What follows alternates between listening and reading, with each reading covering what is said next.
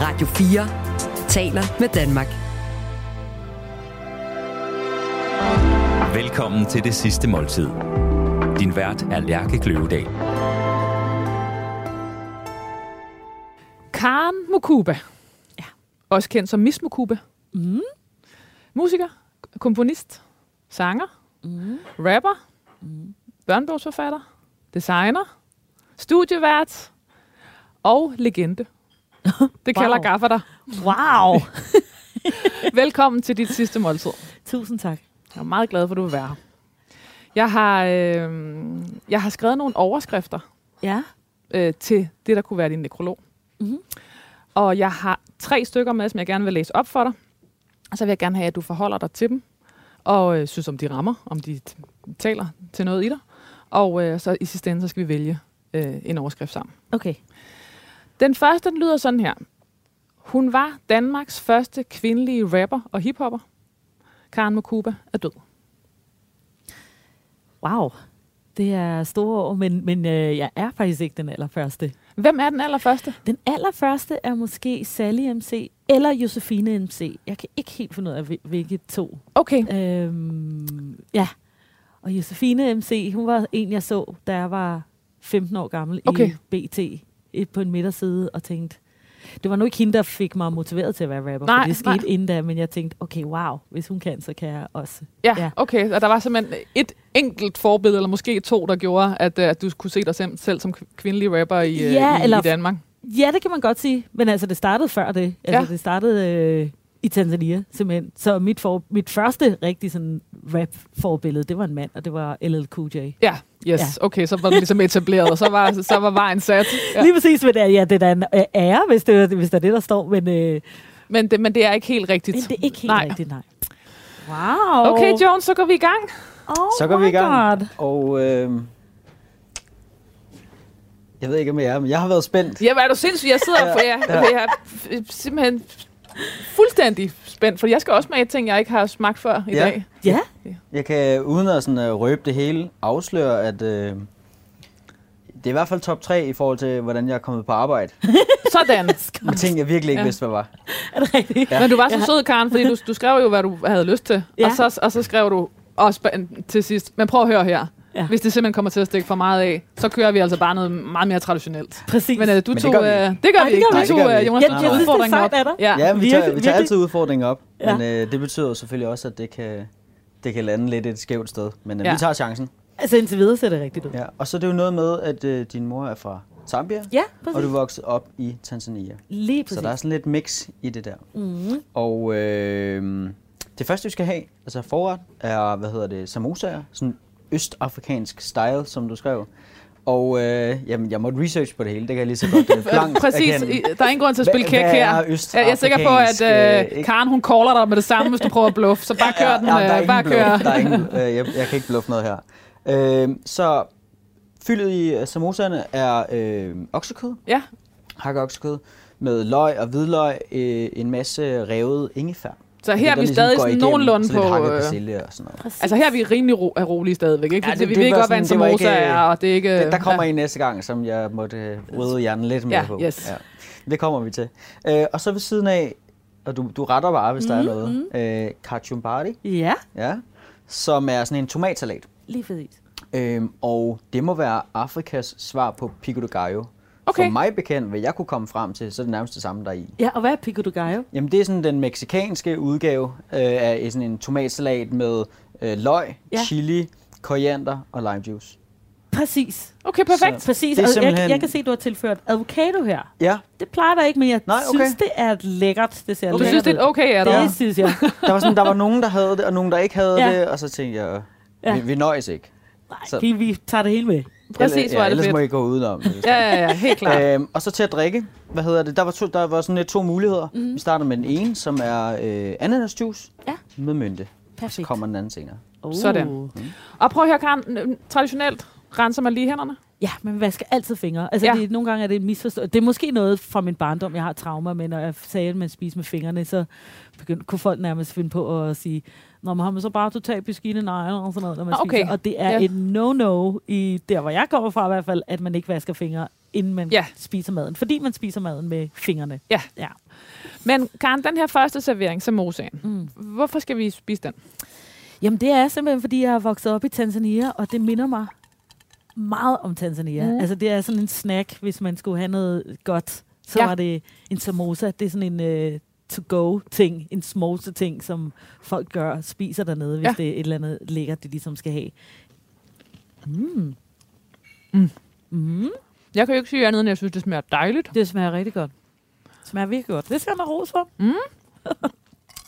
Okay, Karen. Vi Ja. kom fra, øh, og, og, og, hvorvidt vi kunne kalde dig den første danske kvindelige rapper og hiphopper, men nu ser vi i hvert fald det første øh, øh, øh, øh, hiphop-band Ja. øh, gruppe. Ja. ja. Den næste lyder sådan her. Den næste overskrift lyder sådan her. Dansk-afrikanske Karen Mukuba var en popelskende reggae-dyrkende hiphopper, der forsøgte at bygge bro mellem alle de bestanddele, hun bestod af. ja. Den er fra Fyns Stifttiden 2011. Mhm, mhm. Ja. Det passer meget godt Ja. Med det hele. Jeg er virkelig sammensat på mange mærkelige måder og prøver hele tiden at bygge bro på, på det, jeg kommer af i virkeligheden. Ja. Og det har jeg egentlig altid gjort. Altså det der med, at jeg har altid prøvet, især mit afrikanske ophav, med mit europæiske, virkelig altid prøvet, hvordan kan jeg få det hele til at smelte sammen. Og måske det er bare noget, der ligger helt fra barns ben, hvor, sådan, hvor man sådan lidt leder efter, hvor kommer man fra. Ja. Men hvor kunne det være dejligt, hvis det hele bare var en stor pærevælling, og jeg ikke skulle nødvendigvis tage stilling til, om jeg er hvid, når jeg er i Tanzania, eller sort, og det samme, når det sker her. Ja. I hvert fald som barn. Så der var aldrig noget sted, hvor... Øh, altså, der var altid et misforhold på en eller anden måde, øh, Ja. i, i hvilket af, lige meget hvilket af landet du var i. 100 procent, selvom Mm. jeg følte mig også 100 procent hjemme i begge Ja. ja. lande. Øhm, og kunne sproget i begge lande. Altså, det vil sige, at jeg lærte dansk som 10-årig. Okay. Øhm, men nu, nu føler jeg, at jeg er kommet til et sted, hvor jeg bare er bare mig selv. Eller Ja. du ved, Har det taget år? Altså har det taget synes, det erfaring og levet liv? Og, ja. 100 procent. Ja. Det har taget lang tid. Ja. Det har taget rigtig lang tid. Og i min teenageår var det sådan helt forvirrende, fordi jeg er født i Zambia, min mor er zambiansk, min far er dansk, men jeg er født, eller opvokset i Tanzania. Ja. Så i de første mange år, når folk spurgte, hvor jeg kom fra, så sagde jeg Tanzania, og så kunne Ja. folk sige, "Men er du ikke født i Zambia, eller er du ikke fra Zambia? Ja. Nå jo, det er jeg også. Øhm, Der er også noget med det, at man aldrig, øh, altså især som barn, ikke bare har et svar. ja, Altså der er sådan noget med det der med, at man allerede skal ind i en stor forklaring, øh, før man overhovedet nærmest har fået sagt hej og er på vej videre. Eller sådan. fuldstændig. fuldstændig. Jeg Det tror, kræver meget. mm, mm, jeg tror, man er, det er bare menneskeligt, man er nysgerrig på, hvem er du? Mm. Og hele den der snak med, jeg ved, der har været sådan, jeg ved ikke, om man må sige woke mere, men nogle meget sådan oplysende mennesker, som kan have det, have det stramt med, at man bliver spurgt om, hvor man kommer fra. Det synes jeg er jo helt forkert. Jeg, Okay. synes, jeg kan godt lide, at man bliver spurgt om, hvor jeg kommer fra. Jeg er selv nysgerrig på, Ja. hvis jeg kan se. Og måske fordi jeg selv er blandet. Jeg, kan, jeg føler i hvert fald selv, at jeg altid kan se på folk, hvis de har bare en lille smule af noget andet. Ja. Og så bliver jeg nysgerrig på, hvor, hvor kommer det der lidt af noget andet fra, og være nysgerrig på andre mennesker. Hvem Ja. er du? Og har du det sådan, som jeg også har det? Og, Ja. og kunne identificere sig med folk også. Øhm, ja, så, så som sagt, igen, starter vi om Natasha, det er så åndssvagt. Uden at du endda spørger om det. Fordi øh, jeg kunne forestille mig, at det er noget af det, vi skal snakke om på et tidspunkt. Ja, fordi der, lad, os, lad os call den med det samme. Natasha Sart var din øh, veninde fra du var øh, ja, Danmarks første, øh, Mm. øh, en af de første øh, danske øh, hiphop og rapper. Mm. Øh, og hendes øh, liv og også hendes død mm. er kommet til at fylde meget Mhm. i dit liv. Mm. Og det kommer vi tilbage til. Men Ja. det er rigtigt, jeg kan, godt, øh, jeg kan godt forstå, hvorfor du har lyst til at bringe det op i toppen af nekrologen, fordi at jeres to navne, øh, det er svært at sige det ene navn uden at sige det andet. Ja, og på den måde er I blevet beslægtede. Absolut, og da jeg kom til Danmark som 15-årig, så var hun en af de første veninder, jeg fik som dybe, dybe veninder. Mm. Ja. Det kommer vi nemlig meget mere ind på, alt det her. Ja. Øh, nu vil jeg lige give dig den tredje øh, Mhm. overskrift, Mhm. og den lyder sådan her. Karen Mukuba var en pioner på den danske rap- og hip-hop-scene. Hun viste en udadvendt og direkte drivkraft og kærligheden til musikken, som man sjældent møder. Den kan jeg også genkende. Mm. Den Hvad for en kan du bedst lide? Åh, måske en sidste. Ja. Der Måske er noget med kærligheden til musikken, Ja, og så er der også noget med, at, at når jeg er pioneren, som er vigtig. Ja, lige præcis. Det kan jeg godt lide. Ja, og så den udadvendte. Og den udadvendte. Ja. Og Ja. Jeg, jeg, jeg gad godt, at der var noget med, at Og det er bare mig. Måske det er bare, jeg, glor, jeg pusser lidt med nej. Det der med, Det er at- de sidste måltid pus, pus løs. altså, men det der med at kunne give tilbage, det er virkelig ja. enormt vigtigt for mig at inspirere andre. Ja. Virkelig. At der er noget med et aftryk, som ikke kun har handlet om dig, men har handlet Ja. om det, der kommer efter dig. 100 procent. Yes, Det vil, jeg, det vil jeg, kunne jeg godt tænke mig, at, øh, at der også var lidt af. modtaget. Ja. Så tager vi den sidste. Mm-hmm. Okay, Karen, så starter jeg din nekrolog sådan her. Mm-hmm. Karen Mokubas fulde navn var Karen Mokuba Turø Rasmussen.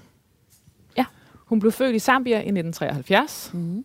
Det pære danske navn Karen, efterfulgt af det afrikansk klingende Mokuba, Mm-hmm. sagde meget mere om sangerinden, end man lige skulle tro. Hendes liv var fuld af kontraster. Det er fra Lime 2013. Ligesom hendes navn var Karen selv en blanding af to kulturer. Den zambianske, som var hendes mors, Mm. og den danske, som kom fra hendes far. Mm-hmm.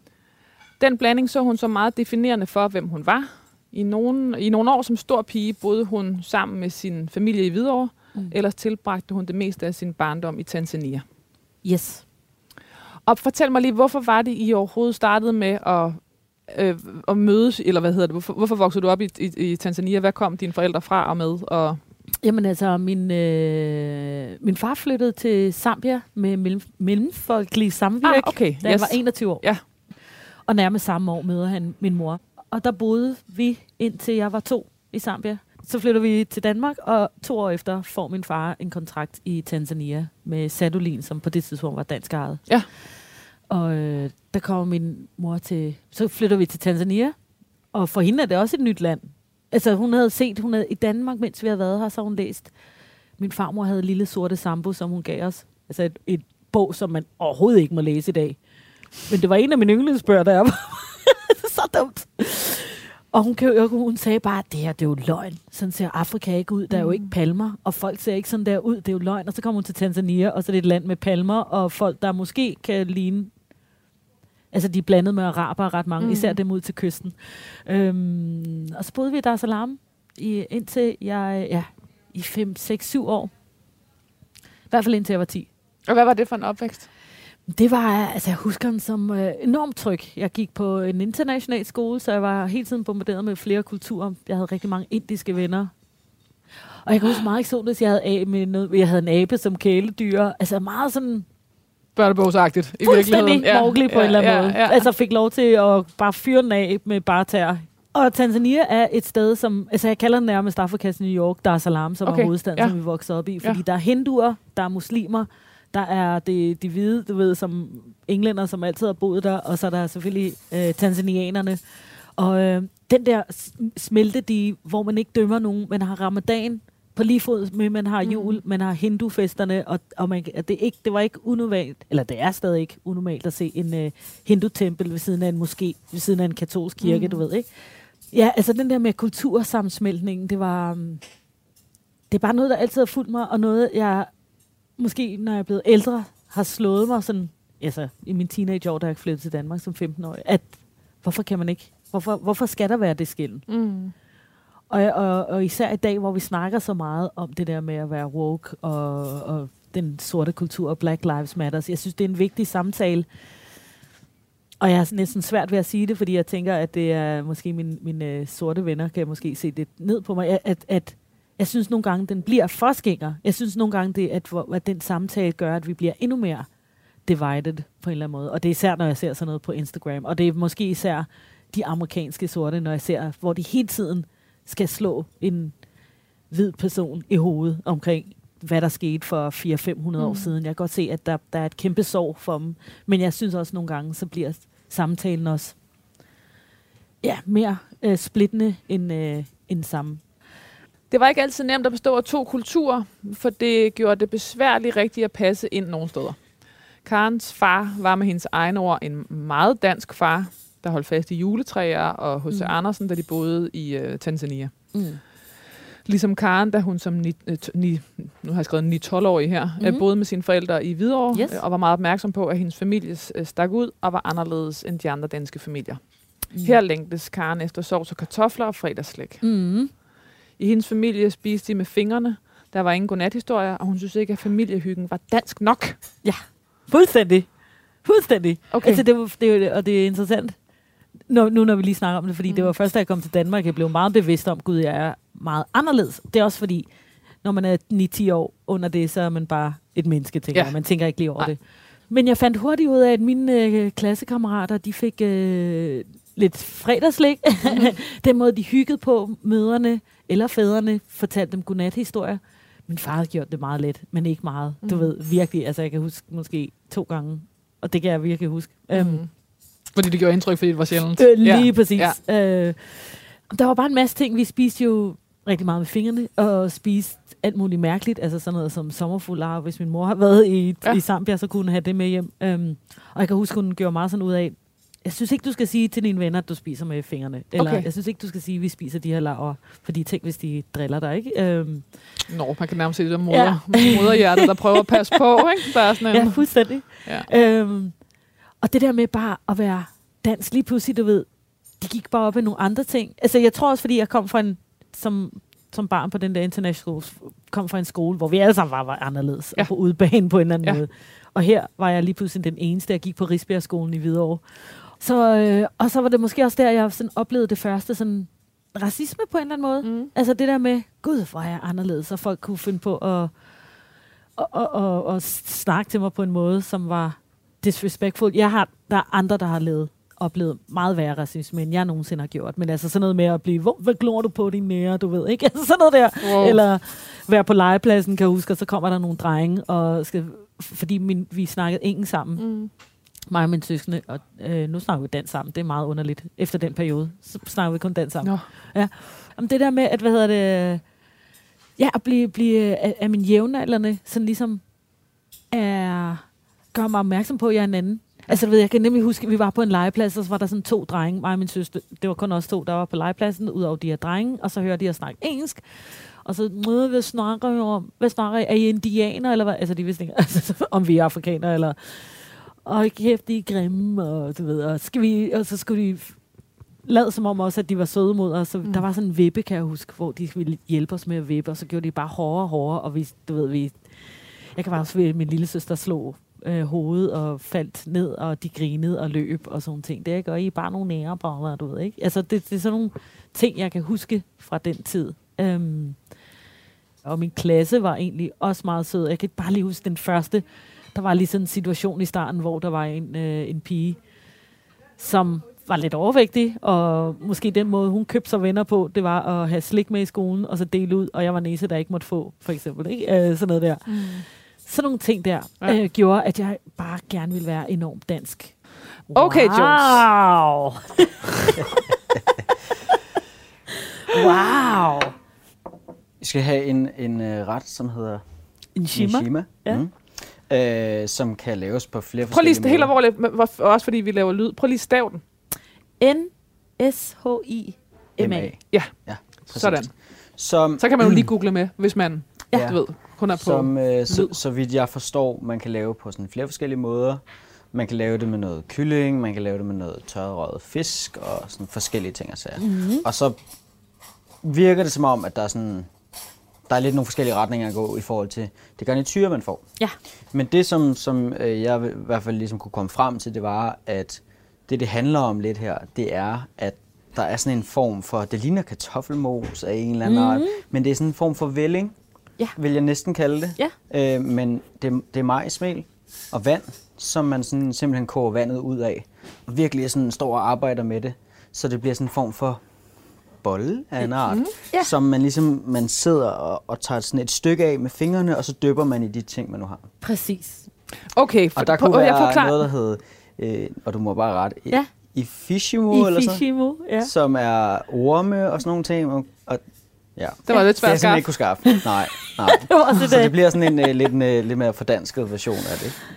Men altså, du Sikkert. forklarer lige. Okay, vi sidder med en tallerken. Mm. Nederst er her en... Er, er det, det er den her, som er sådan en vælling, som er blevet... Øh, hvor væden er blevet er, er taget ud, og så derfor så er det, minder den om en bolle. Ja, agtigt. Ja. Mhm. Så til venstre for er der et øh, kyllingelår, så ja. øverst så er der en øh, orange klat. Hvad er det? Det er sådan en, uh, fordi det var et forslag, du Ja. havde, at det kunne være, nogle gange så havde man sådan en dip, som var sådan en sødkartoffel. Mm-hmm. Så, Ja. så det er det der. Ja. Ja. Ja. Øh, og så ved siden af, så er det spinat og grønkål, for at give det lidt masse. Ah, hvor godt. Okay. Øh, som ligesom er stegt, og så er det hakket lidt op og smagt lidt til med nogle ting og sager. Ej, hvor godt. Altså, det er ikke helt forkert. Nå, godt. Sådan. Men- Jamen, det var succeskriteriet. Ja, ja, det var succeskriteriet. Må jeg godt? Ja, ja, Fyr det skal af. du. Vi skal Det blive du. klogere. Okay, fordi øhm, det kan godt være, at jeg sagde søde kartoffel, men det er søde kartoffelblade. Kommer jeg til ikke at sige. Ah, okay. Ja. okay. Så, så den der er stod græske blade bagefter. græskerblad, ja. Og det var helt sikkert mig, der sagde Ja, okay. okay. noget forkert.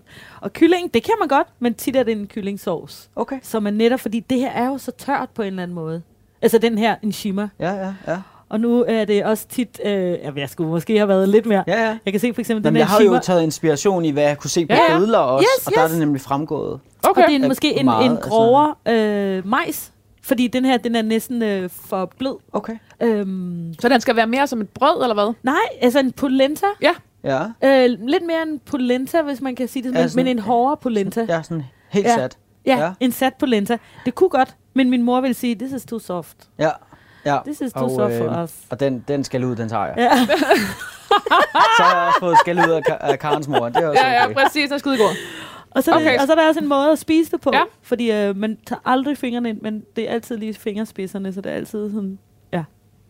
Den det ser nu mega dejligt. Som ikke- Til gengæld for en, der ved jeg, har at jeg ikke har fejlet om- på det, der i, er i jeres glas. Uh, Sådan. ja. Og øh, det er en øl, som hedder Red Stripe, som Ja. er sådan en amer- øh, hvad hedder det, jamaikansk øl. Lige præcis. Ja. Lige Det præcis. smager faktisk ret godt. Ja, den er god. Ja.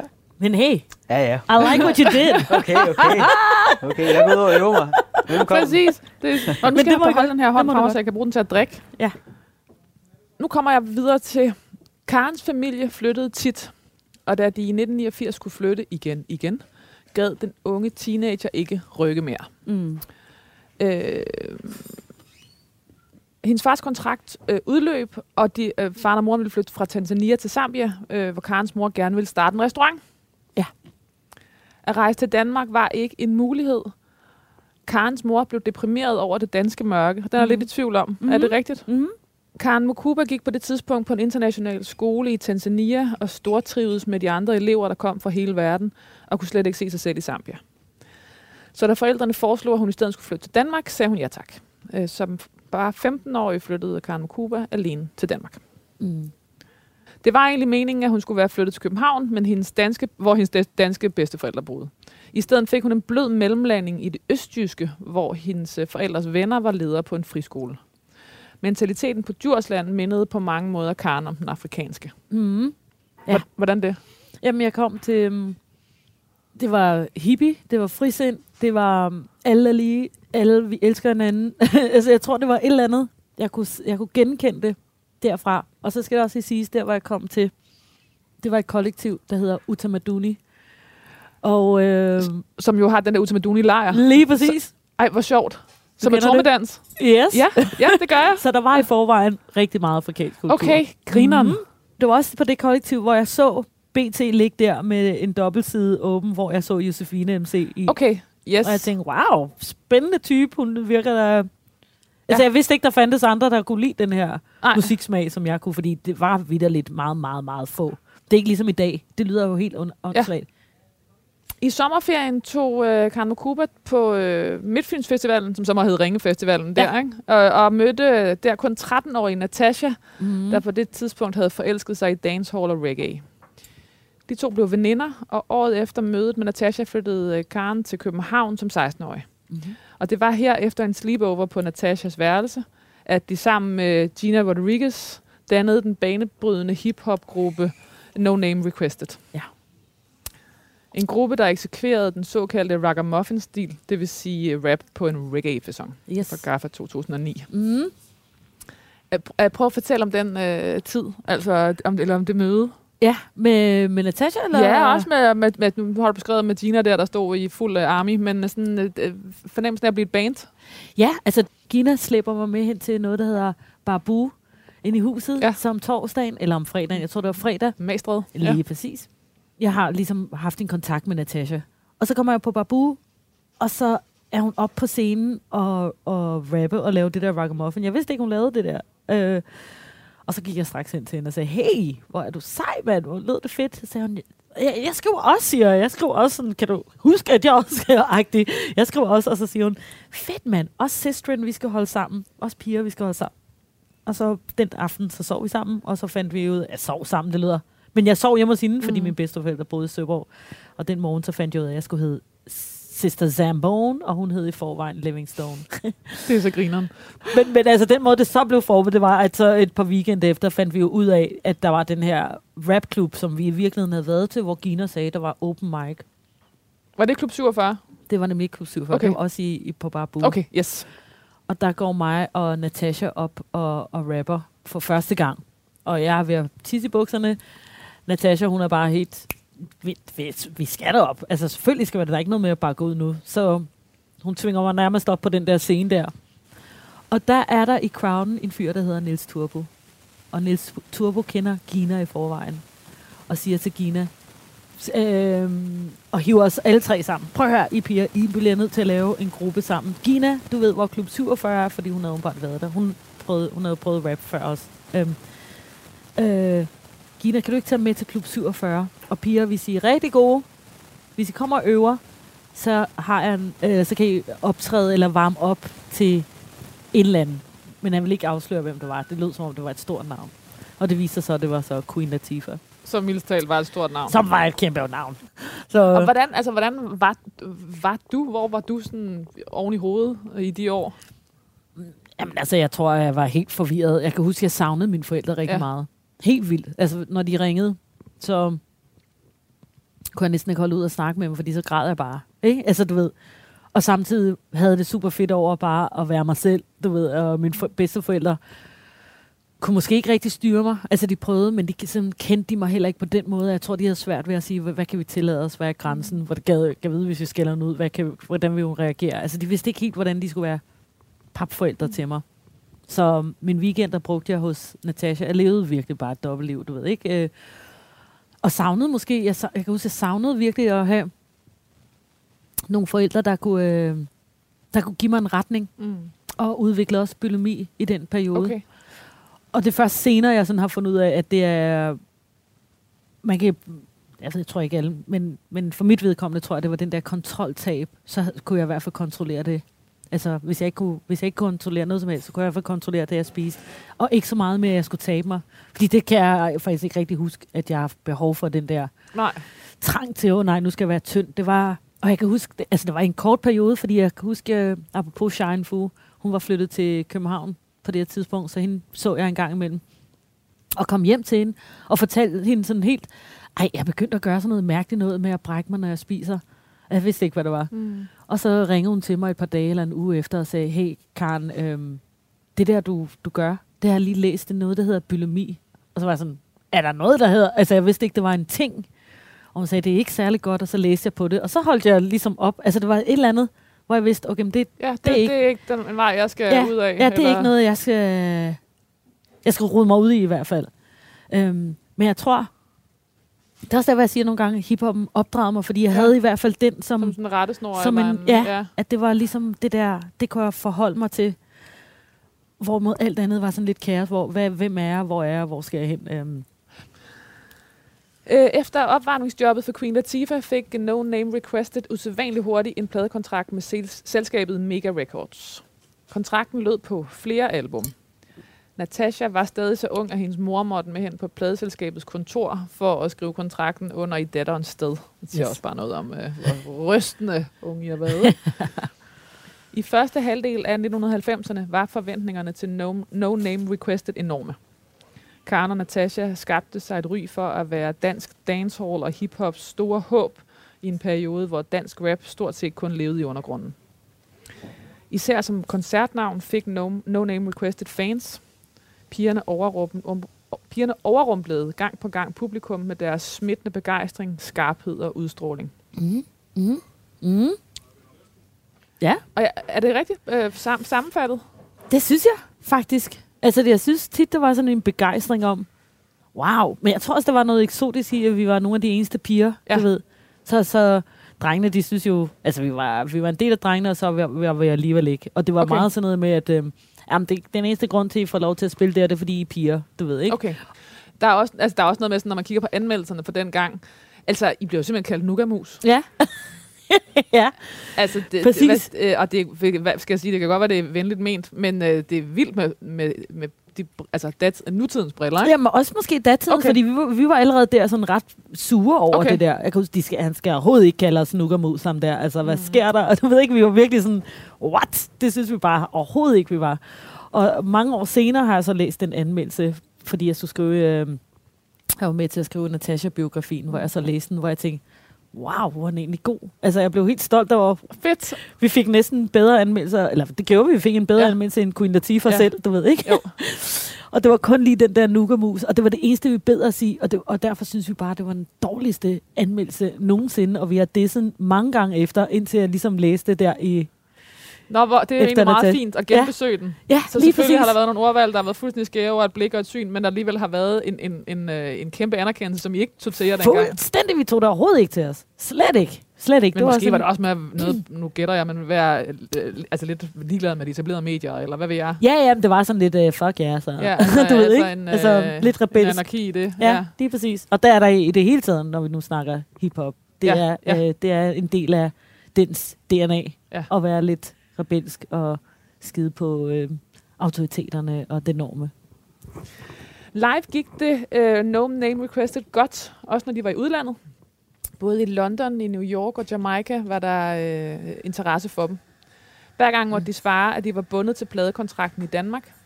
Og her fik Mega aldrig udsendt et album med dem. Mm. Mellem, her skal du også lige hjælpe mig. Der står her, og det er fra Politiken 2008. Mm. Mellem koncerterne hang de ind imellem så meget ud på Christiania, at det bekymrede nogen. det er sådan en mærkelig formulering, jeg sådan har læst flere gange. Jeg, jeg, er Ja. sådan, øh, Chal øh, var og er en del af øh, rap- og reggae-kulturen. Ja. Øh, dertil kom, at pigerne ikke altid på det tidspunkt forvaltede deres talent lige disciplineret. Nej. Det er så en fin lille... Lidt mere på hjemmebane her. Yes.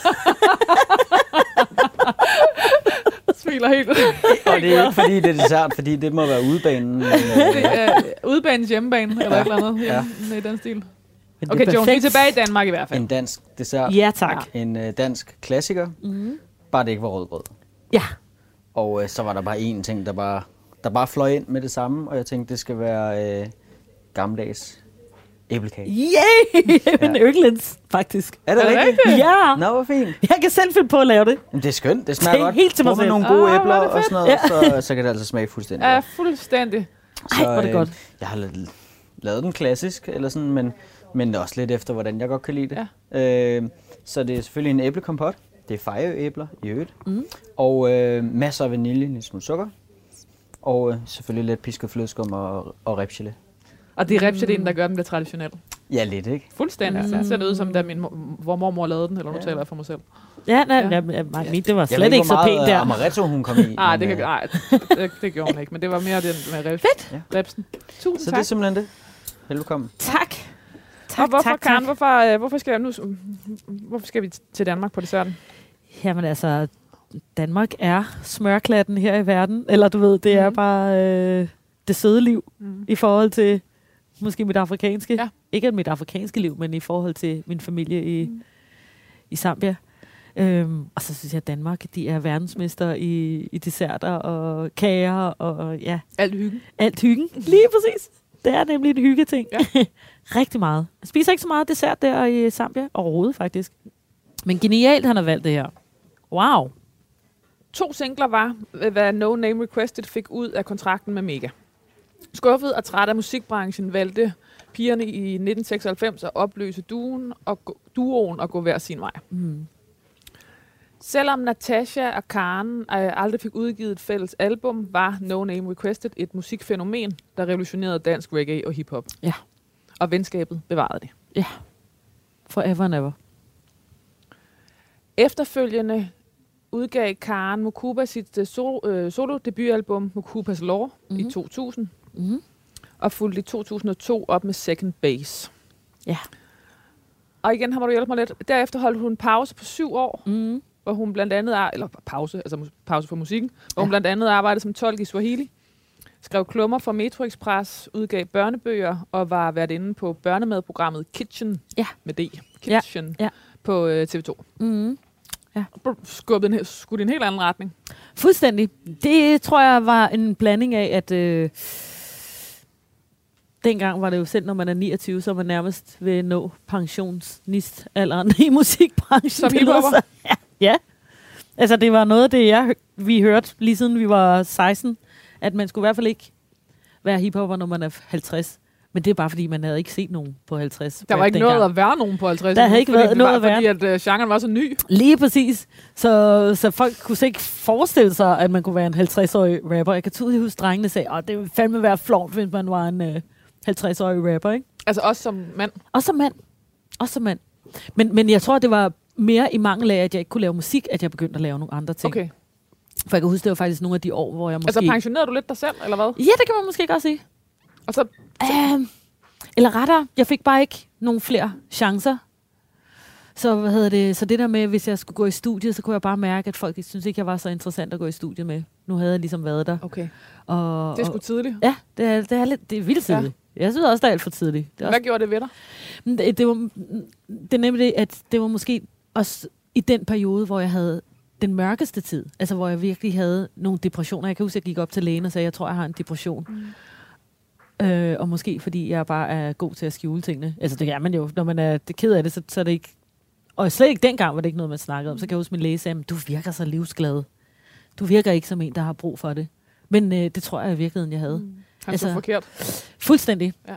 Fuldstændig. Og det er nok bare, fordi jeg var god til at skjule det, og han måske så mig en gang imellem i kitchen, eller et eller andet, mm. du ved ikke, så hvordan kan hun være, have, have, være ked af det? Øhm, og Natasha var begyndt at ride rigtig meget, så, så den der, vi og havde ikke... jockey Og blev jockey, ja, lige præcis. Men det der med, så havde vi ikke hinanden, eller jeg havde i hvert fald ikke hende til ligesom, Nå, men hvis jeg lige ville skrive musik, så kunne jeg ikke bare, det kunne jeg nok godt tage hen til hende. Det gjorde vi også en gang imellem. En gang imellem spillede vi også, og vi hang jo stadig ud sammen, men hendes interesse var et helt andet sted. Øhm, og mit var netop Stadig på musikken. stadig på musikken, men jeg kunne bare mærke, at øh, den, jeg havde svært, altså det var bare svært for mig at, at slå igennem. Og det er ikke ligesom i dag, bare 20 år efter, hvor der, man sagtens skal udgive noget selv, og på Spotify og alt det der. Dengang skulle du stadigvæk helst være igennem et pladeselskab. Og der kunne jeg bare mærke, at der var ingen interesse for mig, fordi mine to albums havde gået godt. Jeg var ligesom blevet lidt et etableret navn, men jeg havde ikke solgt den, den der million singler eller plader, som pladeselskabet måske ventede på. Og pladebranchen handler nærmest udelukkende om tal. Mm-hmm. Så hvis du ikke kan bevise, at du har tallene, så kan vi ikke rigtig bruge dig til noget. Ikke? Så selvom jeg gik i studiet en gang imellem, så kunne jeg bare se, at det var ikke der, jeg fik for det første min indkomst, eller der, jeg fik forfulgt min fulfilled my dreams. Hvad, hvad, altså, øhm, styrede du selv uden om depressionen, eller hvad, hvad, hvad blev Ja. din... Den levede jeg bare med. Det er vildt også, når du siger det med bulimi. Mm. At det var sådan... Altså det der med ligesom, jo faktisk heller ikke, altså selv har skulle Ja. dreje, altså komme ud af det, det er jo, Ja. det, der er jo mange mennesker, der aldrig nogensinde lykkes med ulykkeligvis, ikke? 100 procent. Og, og hvad, jeg ved ikke, hvor det kommer. Altså, jeg kommer jo ikke fra en familie, der sådan bruger psykologer og sådan noget, mm. så det havde jeg ikke, det har jeg ikke rigtig lært hjemmefra. Det kan jeg godt have ønsket i dag. Mm. Det er der garanteret mange meninger om, men at, vejen kan blive så unødig lang, hvis man skal gøre det hele selv. Og det, det, det tror jeg, den gjorde der ja. I, i mine 30'er, fordi det er de der 100 procent. Det var virkelig, altså når jeg husker tilbage, det var... Og nu bliver jeg, jeg bliver næsten lidt øh, ked af at tænke over det, fordi at den, den var bare mørk. Mm. Altså selvom jeg havde de der ting at hægte mig op på, som for eksempel børnebørne, eller øh, det der tv, eller andre mærkelige små opgaver, fik, så var den bare, følte den som bare enormt mørk og lang, og en øh, sådan en tunnel, som jeg ikke kunne komme ud af, øh, og havde bare lyst til at være hjemme i virkeligheden, mm. Og ikke lyst til at se så mange andre. Øhm, så det er rigtig, rigtig godt, at vi begyndte at snakke om den der mentale dyk. Altså jeg synes jo, alle pladeselskaber skal have tilknyttet en psykolog og en bogholder, Ja, som kan undervise de der øh, unge. Altså du ved, eller som man kan gå til i hvert fald. Fordi det er meget det der med, at det er ikke nogen hemmelighed. Jeg har en kæmpe skattegæld, mm. og den stammer helt fra nærmest da jeg var teenager, du ved, fordi at så stor den heller ikke, men den er stor. stor nok til, at det er en mundfuld alligevel, ikke? Men, men du ved, og det er helt sikkert noget med, at jeg ønsker dig, at helt fra starten, at vi måske har haft, især når man er så ung og bliver signet så ung, fordi det, pladselskaber vil egentlig stadigvæk, det vil vende, men de vil egentlig stadig gerne signe unge, unge, unge mennesker, som ikke rigtig har prøvet noget i livet. Og jeg synes i virkeligheden, når man bliver signet, så skal man have et kursus i, hvordan holder du styr på din bogføring, og lige noget, et eller andet, en psykolog tilknyttet, hvis der sker noget, som ikke lige, altså du ved. Og det gør der jo. Og det altså, gør der, er det jo ikke, der er jo ikke nogen liv, der bare går. Øh, og især ikke de der år, som bare går snorlige. Så lige præcis. Altså. Altså. Slet ikke, slet ikke. Så, så der er virkelig mange, der har slået sig. Altså, der, er- der er mange historier på folk, der har fået et hit i to år, og så alle pengene væk. I 2007 rejste Karen Mukuba til Jamaica med Natasha, der sideløbende også havde skabt en solokarriere. På vej hjem fra en optræden mistede chaufføren herredømmet over bilen, og Mhm. Natasha mistede livet. Ja. En stor personlig sorg for Karen Mukuba, der var med i bilen, da hun mistede sin veninde. Mm. Hvad, hvad, altså jeg ved slet ikke, hvor jeg skal starte med at spørge, men altså, hvad gjorde tabet ved dig?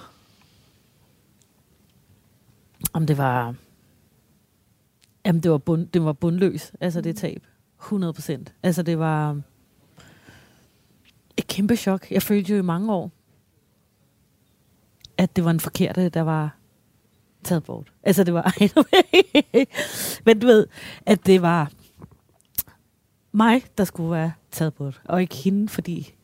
Ej, det var slet ikke meningen. Jeg har ikke... Øh, jeg lever, altså jeg kan sagtens klare den her sorg. Og, og hvad hedder det? øhm, jeg lever med den, og den er mig, med mig forever and ever. Og det er ikke fordi, jeg ikke vil være den for uden, fordi det vil jeg selvfølgelig, jeg vil meget gerne have, hun er her. Men jeg er meget taknemmelig for, at øh, hun valgte mig som veninde, og jeg valgte hende.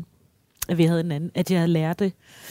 Sådan et fucking fascinerende, dygtig, talentfuld, sødt, empat- empatisk menneske. Så tæt jeg havde hende så tæt ind på livet. Øhm, og det med, at jeg var med hende i ulykken, ville jeg heller ikke have været for uden. Jeg ville hellere have været der, end ikke have været der. Fordi øhm, jeg føler, at jeg sagde farvel til hende, og jeg føler, at jeg var med til at carry hende til det næste sted. Men, øh, men jeg har følt, en eller anden, og det er, ikke, det er ikke, fordi jeg havde en skyld. Det er ikke det, jeg mener, fordi det var ikke nogen skyld.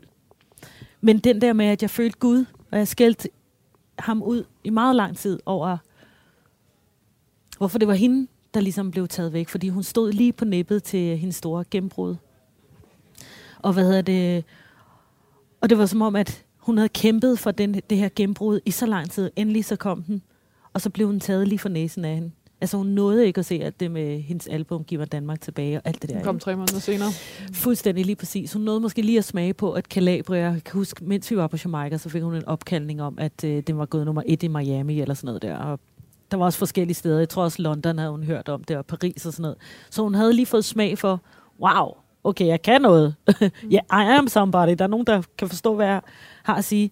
Så jeg synes bare, det var så uretfærdigt. Jeg synes, det var helt forkert, og jeg følte faktisk, Altså, det er så underligt at sige. Jeg følte nemlig, at øh, jeg følte nærmest, det var sådan, at hvis man tror på Gud, at han sikkert tænkte, ups, det var den forkerte, jeg havde taget. Det var ikke, hende, det var ikke min. Eller du ved, det var sådan, Men hvorfor skulle det have været dig? jeg ved det ikke. Fordi at jeg følte mig...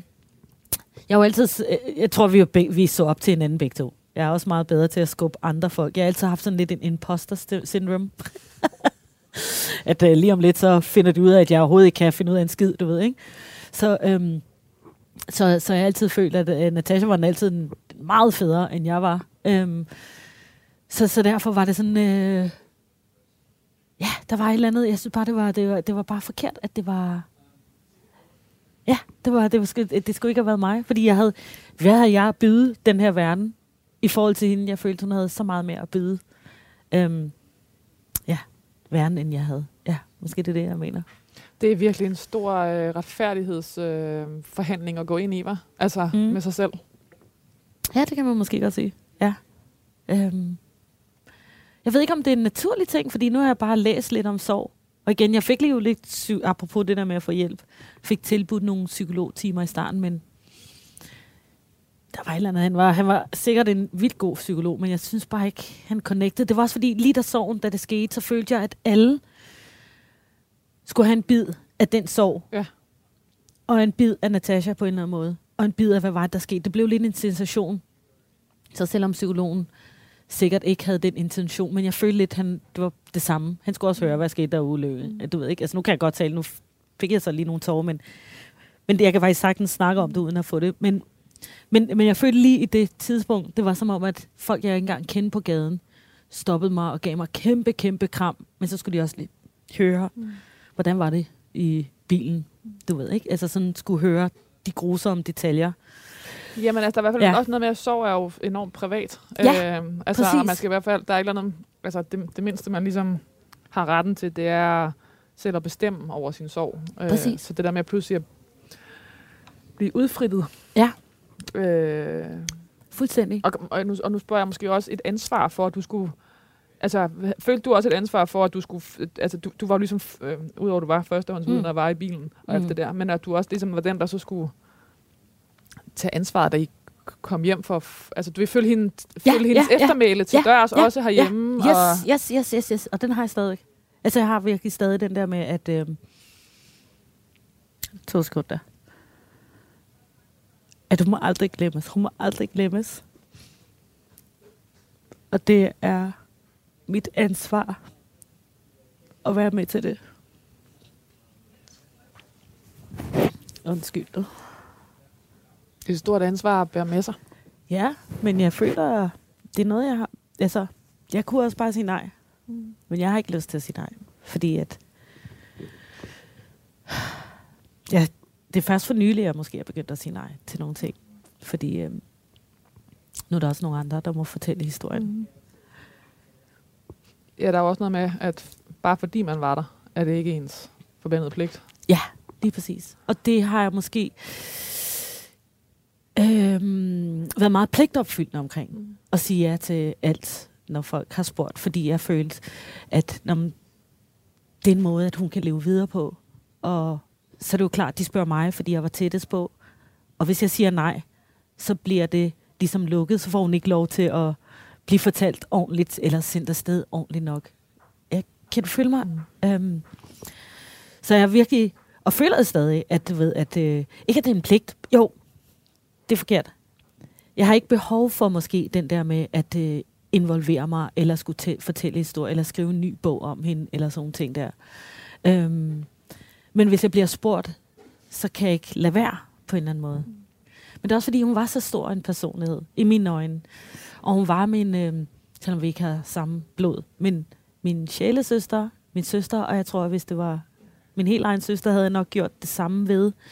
Jeg tror, vi alle sammen bærer vores sorg på forskellige måder. Der er nogen, der bare vil klappe helt ned og sige, jeg skal slet ikke have noget med det at gøre. Og hvis I skal fortælle historien om Elvis, så gør jeg bare det, eller et eller andet. Ikke? Mm. Men jeg følte, at for at kunne styre historien, så var det vigtigt, at jeg måske var med. Kan man sige det på Ja. den måde?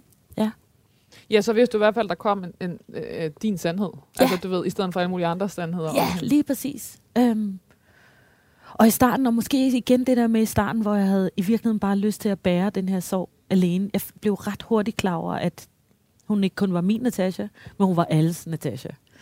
Og, og, det der, og du ved, jeg kunne stå på graven, og så kunne folk, som jeg igen ikke kender, du ved, hen, Nå, er det ikke dig, der er Natashas veninde? Og skulle snakke om det, og kramme og græde måske mere, end jeg gjorde. Og så følte jeg, at jeg skulle trøste dem. Ligesom, det er okay. Øhm, det er okay, at tingene er, som de er. Eller du ved ikke, det er okay. Øh, livet går også videre på en eller anden måde. Det lyder så koldt. Men, men det gør det jo, mm. og det skal man bare også lige huske.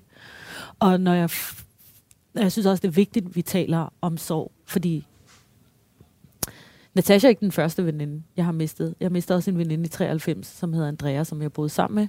Vi var tre piger, der boede sammen, og det var en af de der, den der klike af piger, øh, som døde på grund af en, øh, en, øh, hvad hedder sådan noget, en graviditet uden for livmoderen. Ja, Wow. ja ret, ret hæftigt mm. lige efter. Så er der også en, et eller andet i mig, som siger, at, at øh, jeg har været forberedt på at miste, eller der er sådan, det er helt skørt. Og for nylig har jeg lige mistet en fjerde veninde for den, en tredje veninde. Altså vi var ligesom fire piger, der virkelig var tæt. Det var mig, Natasha, Louis og Andrea.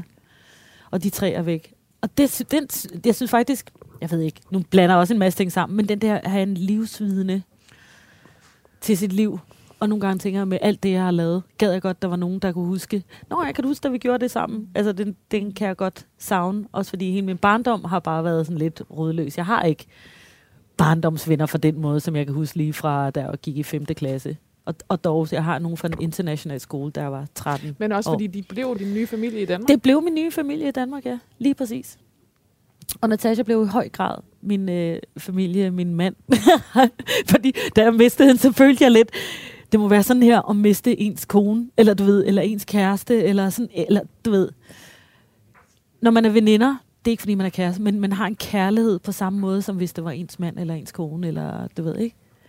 Og så, og så også det der med den der pligt, jeg kan have over for at, øh, at bære hendes navn videre. Det er jeg sikker på, hun vil gøre for mig også. 100 procent. Du må sige til, hvis jeg går over grænsen, men øh, her med det her spørgsmål, Ja. men har der været noget, øh, var der noget nærmest selvudslættende efterfølgende i, i ønsket om at bære hendes fejl videre, og i virkeligheden, Det kan man måske godt sige. Jeg kan også huske, da jeg skrev bogen, og når jeg kigger på den i dag, jeg skal hele tiden skrive lidt, jeg var aldrig god nok, jeg var ikke, du ved, fordi hun blev lige pludselig igen et ikon på 24 timer. Altså du ved, jeg kan huske, hun går bort. Øh, jeg når engang at sige det til mine forældre, før det står på tekst-tv. Du ved, de ringer til mig, og de får fat på min ord på en eller anden måde og siger, er du okay? De vidste ikke, hvad der var sket. De kunne bare se, at Natasha var død. Og da jeg kommer hjem, var der flere, der ligesom sagde, min datter vidste ikke, hvem Natasha var om morgenen, men om aftenen kunne de rap, give mig Danmark tilbage. Så hun, det gik enormt hurtigt. Så i mit univers var det også bare et ikon, jeg kom hjem til lige pludselig. Altså du ved. Og den der ikon, det der, det der lys der, følte jeg, at den skulle hun bare have det hele af. Altså det skulle ikke være, jeg skulle overhovedet ikke have på nogen måder, øh, hvad hedder sådan noget, en del af den, eller jeg kunne ikke tillade mig at få tage noget af den, eller være en del af den, eller, og ikke fordi jeg skulle, men du ved, ja, der var noget selvudslættende i, at, i og med, at det der med, "Mm, jeg er også bare ingenting. og hun, Og det- og- var, og hun og var hun så meget var- desto mere. Ja, hun var og- meget mere, Ja. ja. Og, og det er derfor måske også, jeg havde de der tanker omkring, det var en forkert, der blev taget i den bil der, ikke? Fordi at øh, hun var bare en kæmpe stjerne. Og jeg var ikke noget. Nu er der også gået 15 år, det bliver 16 år i år. Og, øh, og som du kan se, jeg reagerer jo også på, at det stadig sidder i mig. Men, men på en eller anden måde er det også, det vil det jo nok altid gøre. Altså, Det er din fortælling. ja, det er, din, det er en del det er af din mig. livshistorie. Ja. Ja. Og igen, sig til, hvis, jeg, øh, hvis det er for meget en, øh, ja, hvis jeg går over en grænse her. Mhm. Mm-hmm. Var, der, øh, var der noget med det deprimerede? Var du, var du deprimeret, da I tog til afsted til øh, Jamaica? Ved du hvad? Det er sjovt, du siger det, fordi jeg var nemlig i sådan en lidt en depressionsfase også der lige inden, ikke? Um, og måske en blanding af, at øhm, min veninde, det kørte så godt med hende, og hvor skulle jeg hen med det her? Jeg var hendes korpige på det her tidspunkt, Ja. ligesom hun havde været min, da jeg, du, ved ikke. Um, og jeg kan huske, at jeg opsøgte Nej, jeg skulle til at opsøge. Jeg havde nemlig begyndt... Nu, nu var jeg endelig sådan ligesom taget mig sammen til... Nu begynder jeg at ringe til nogle psykologer, fordi det kan ikke blive ved, at jeg, du ved, hver anden dag har lyst til at græde hele tiden, ikke? Mm. Og da hun så går bort, så er det som om den der... Det var så ligegyldigt, alt den sorg. Og jeg kan huske, jeg sagde nemlig til øh, psykologen, den psykolog, jeg kun lige prøvet et par gange der, og, så, og sagde til ham, at øh, jeg havde virkelig behov for en, en psykolog inden. Og hvorfor har jeg det ikke? Hvorfor er den der depression, det er som om, den lidt er væk. Og så sagde han, det kan godt være meget normalt, fordi nu fylder det her. Så var det sorgen, der ligesom fyldte. Og det meget mærkelige er, at det måske kommer jeg ud af den depression gennem den sorg. Det er meget underligt. Altså, jeg ved ikke, hvordan jeg skal sige det. Det er sådan, så var det den, der fyldte på en eller anden måde. Er hun stadig med dig? At du ved, er der et, øh, et bånd? Altså, eller det er åbenlyst, men du ved. Ja, det synes jeg. Og. Ja. ved du hvad, det, det er især kommet, fordi det er selvfølgelig mere eller mindre i situationer. Men jeg stod med Tessa i KB-handlen og spillede til banken. Og så følte jeg, så jeg fik sådan en åbenbaring omkring, hun var der. Fordi at øhm, alt det, som Tessa går igennem nu, øh, alt det, hun oplever, det føler jeg lidt, at Natasha aldrig fik lov til at opleve. Og hvis hun havde været der, så hun ligesom oplevede det. Altså du ved, jeg føler lidt, at at hun er, altså alt det, hun ligesom går igennem til sig, det er lidt Natashas, øh, ja, at hun ville have oplevet det samme. Så jeg føler lidt, hun er der, og sådan havde jeg det virkelig der, og jeg var sådan, følte virkelig, kom, nu går vi på scenen sammen på en eller anden måde, ikke? Og, og sjovt nok, så sagde Tessa det nærmest også selv, altså uden vi havde snakket om det, at hun føler også nogle gange, at hun gør det her for Natasha, når hun spiller til banken Ja. selv, ikke? Ja. For hun selv skal kunne mærke det. Og det er så underligt, ikke? Det lyder sådan helt åndeligt crazy gakkelak. Men, Men, Nå, men det var men, faktisk det, jeg mente, om der også var en spirituel forbindelse. 100 procent. Altså, fordi du også var der. Ja. hende, at du, øh, uden at udpensle den Ja, ja, situation, ja. men, men det- da hun, da hun Da hun gik bort. bort? Ja, 100 procent. Det føles som om hun... Øh, ja, så jeg føler nogle ting især nogle, nogle gange noget spil, som for eksempel mm. det at gå ved halen, så føler jeg, at hun er der. Og det er fordi, nu er det til det er hende, hun skal kunne mærke det, hun ikke fik. Eller hun, hun mærker det, hun ikke fik i virkeligheden. Så ja. I 2009 udgav øh, Karma Cuba albumet Dreamer. Mm. Der var en positiv reggae-plade, Mm. som hun havde behov for at lave efter Natashas død. Ja. I 2012 kom albumet, albumet Human, Mm. øh, der pegede tilbage på Karen Makuba selv og hendes afrikanske rødder. Mm. Målet var at bygge bro mellem den vestlige og afrikanske musik, ligesom hun selv byggede bro. Hun var kommet til et punkt i sit liv, hvor hun turde at skille sig ud og tage de slag, der måtte komme som popelskende hiphopper fra Afrika, der dyrker reggae, den der igen. Præcis. Yes. Yes. Selvom Karen Makuba var aktiv i musikbranchen i mere end tre årtier, Mm. betød det ikke, at, det ikke altid var let. Mm. For Karen Makuba var musikken tæt knyttet til hendes identitet. Derfor var det svært, da hendes singler i 16 og 17 ikke slog igennem. Nummerne blev ikke spillet i radioen, kun få medier ville tale om dem, og der kom ikke så mange til koncerterne. Ja. Karen Makuba gik kold på musikken, Ja. øh, og da den ikke gav genklang nogen steder. Mm. Det var som at synge til en mur. Hun begyndte at overveje, om hun var blevet for gammel. Ja. Ja. Hun skulle stoppe med øh, musikken, men tanken gjorde hende for ked af det. Ja. Det er fra øh, magasinet Fine Spind i 2018. Mm. Og, og derfor begyndte jeg så at lave tøj. Og det var enormt fedt at bare fuldstændig glemme den der præstation, som man hele tiden skal have i musikken. Mm. Hele tiden vise, at man er så sej og så god, og hele tiden ja, bare være på toppen. Ikke? Mm. Det var dejligt. Det var dejligt ligesom at, at vende ryggen lidt. Men selvfølgelig savnede jeg det der. For det der for, den fortsætter også her. Derfor blev Karen Mukuba ved med at lave musik. Hun fandt til dels, øh, eller hun fandt nu også musikken andre steder, som sangskriver til sangerinden Felicia Baby Mm. i sit børneband Wad- band Wadudu Yes. I talentforløbet Urban Girls, der henvendte sig til piger, som var nysgerrige på en karriere i musikkens verden. Ja. Hun forsøgte at give pigerne nogle værktøjer, så de kunne gå fra nogle linjer på papiret til at kunne lægge et nummer op på Spotify. Ja. Forløbet havde stort fokus på at skabe et netværk og fællesskab for pigerne, hvor de kunne dele musikinteressen. Ja. Det var blandt andet hos Urban Girls, at rapperen Tessa havde sin start. Mm. For Karen Mukuba føltes det som hendes pligt at prøve at inspirere andre piger til at gøre noget ved deres musikinteresse og få dem til at lave noget sammen, så piger i fremtiden ikke skulle råbe lige så højt, som hun blev nødt til, dengang hun startede som ung kvindelig musiker i en meget mandsdomineret branche. Yes. Yes. Yes. Der kan man sgu da tale om at give den videre. Ja, 100 procent. Ja. Karen Mukuba var ikke i tvivl om, at det helt sikkert ville have været lettere at blive ældre i branchen sammen med Natasha. Ja. Derfor var det også ekstra særligt, at Karen i 2020 fik et overraskende megahit med en indtil da uudgivet sang af og med Natasha. Yes. Sammen med Tessa var hun gæstesolist på nummeret til banken. Er det rigtigt? Ja. Altså, yes. Tak, øh, takket være, den fik folkene op for, at Karen Mukuba eksisterede endnu. Det, det i Ublad Søndag 2023. Mm-hmm. Mm-hmm. I 2022 udgav Karen Mukuba singlen Fin, den er erfaren, som hun skrev som en hyldest til modne kvinder, og med en kærlig henvisning til Natashas hit Fi er min. Med sangen forsøgte hun at gøre opmærksom på, at selvom man som kvinde bliver ældre, behøver man ikke blive usynlig. Selv håbede hun på stadig at optræde, når hun blev 80. Ja. Som, nu er det tvivl, er du blevet 50? Nej. Som 49-årig burde hun som kvindelig hiphopper være pensioneret for længst, står her, Mm. men hun havde ikke lyst til at gå på pension. Hun ville, altså man kan så også sige, hvis du havde været klar til at blive pensioneret som øh, 26-årig ifølge branchen, så hun ville hellere pege på, hvorfor hiphoppen også havde brug for sådan en som hende.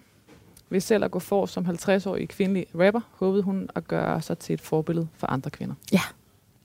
Karen Mukuba efterlader sin mand, kok og tv-vært Nikolaj Kirk, og deres fælles datter. Æret være hendes minde. Ja, den er, den er hæftig at tænke på, fordi han er, han er helt klart bare min soulmate. Helt, altså, jeg tror, vi, skal, vi bliver sammen længe, og det kan godt være, vi ikke gør. Jeg håber bare, at vi altid vil være verdens bedste venner sammen. Lige meget hvad. Karen Mukuba, hvad skal der stå på din gravsten? Uff. Oh, den synes jeg er svær. Den synes jeg virkelig er svær. Den har jeg faktisk overhovedet ikke tænkt over. Hvad skal der stå på? Måske skal der bare så Karen Mokuba og hvad her? Mic drop.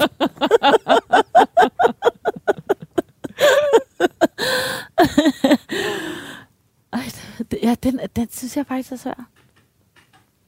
Jeg synes, jeg er svær for os, fordi i vores samtale her, så synes jeg også, der er meget, der kunne stå. Ja. Øh, uh, zambianeren, rapperen, veninden, pioner ja, moren. Ja, der kunne stå mange ting. Det har jeg svært ved at bestemme. Den får lov til at svæve. Ja, Karen Mukuba, tusind tak, fordi du vil være min gæst i det sidste måltid. tak fordi du vil have mig. Radio 4 taler med Danmark. Det sidste måltid er kok Jonas Frank. Det er klipper og producer Kasper Risgaard. Det er researcher Anna Paludan Møller. Agnete Schlikrol er øh, fotograf. Og jeg hedder Lærke Kløvedal, og jeg er din vært på programmet. Husk, at du kan lytte til de over 100 andre gæster, vi har haft med i programmet. Og hvis du kan lide programmet, så husk at abonnere på os og give os også gerne en anmeldelse. Tak fordi du lyttede med.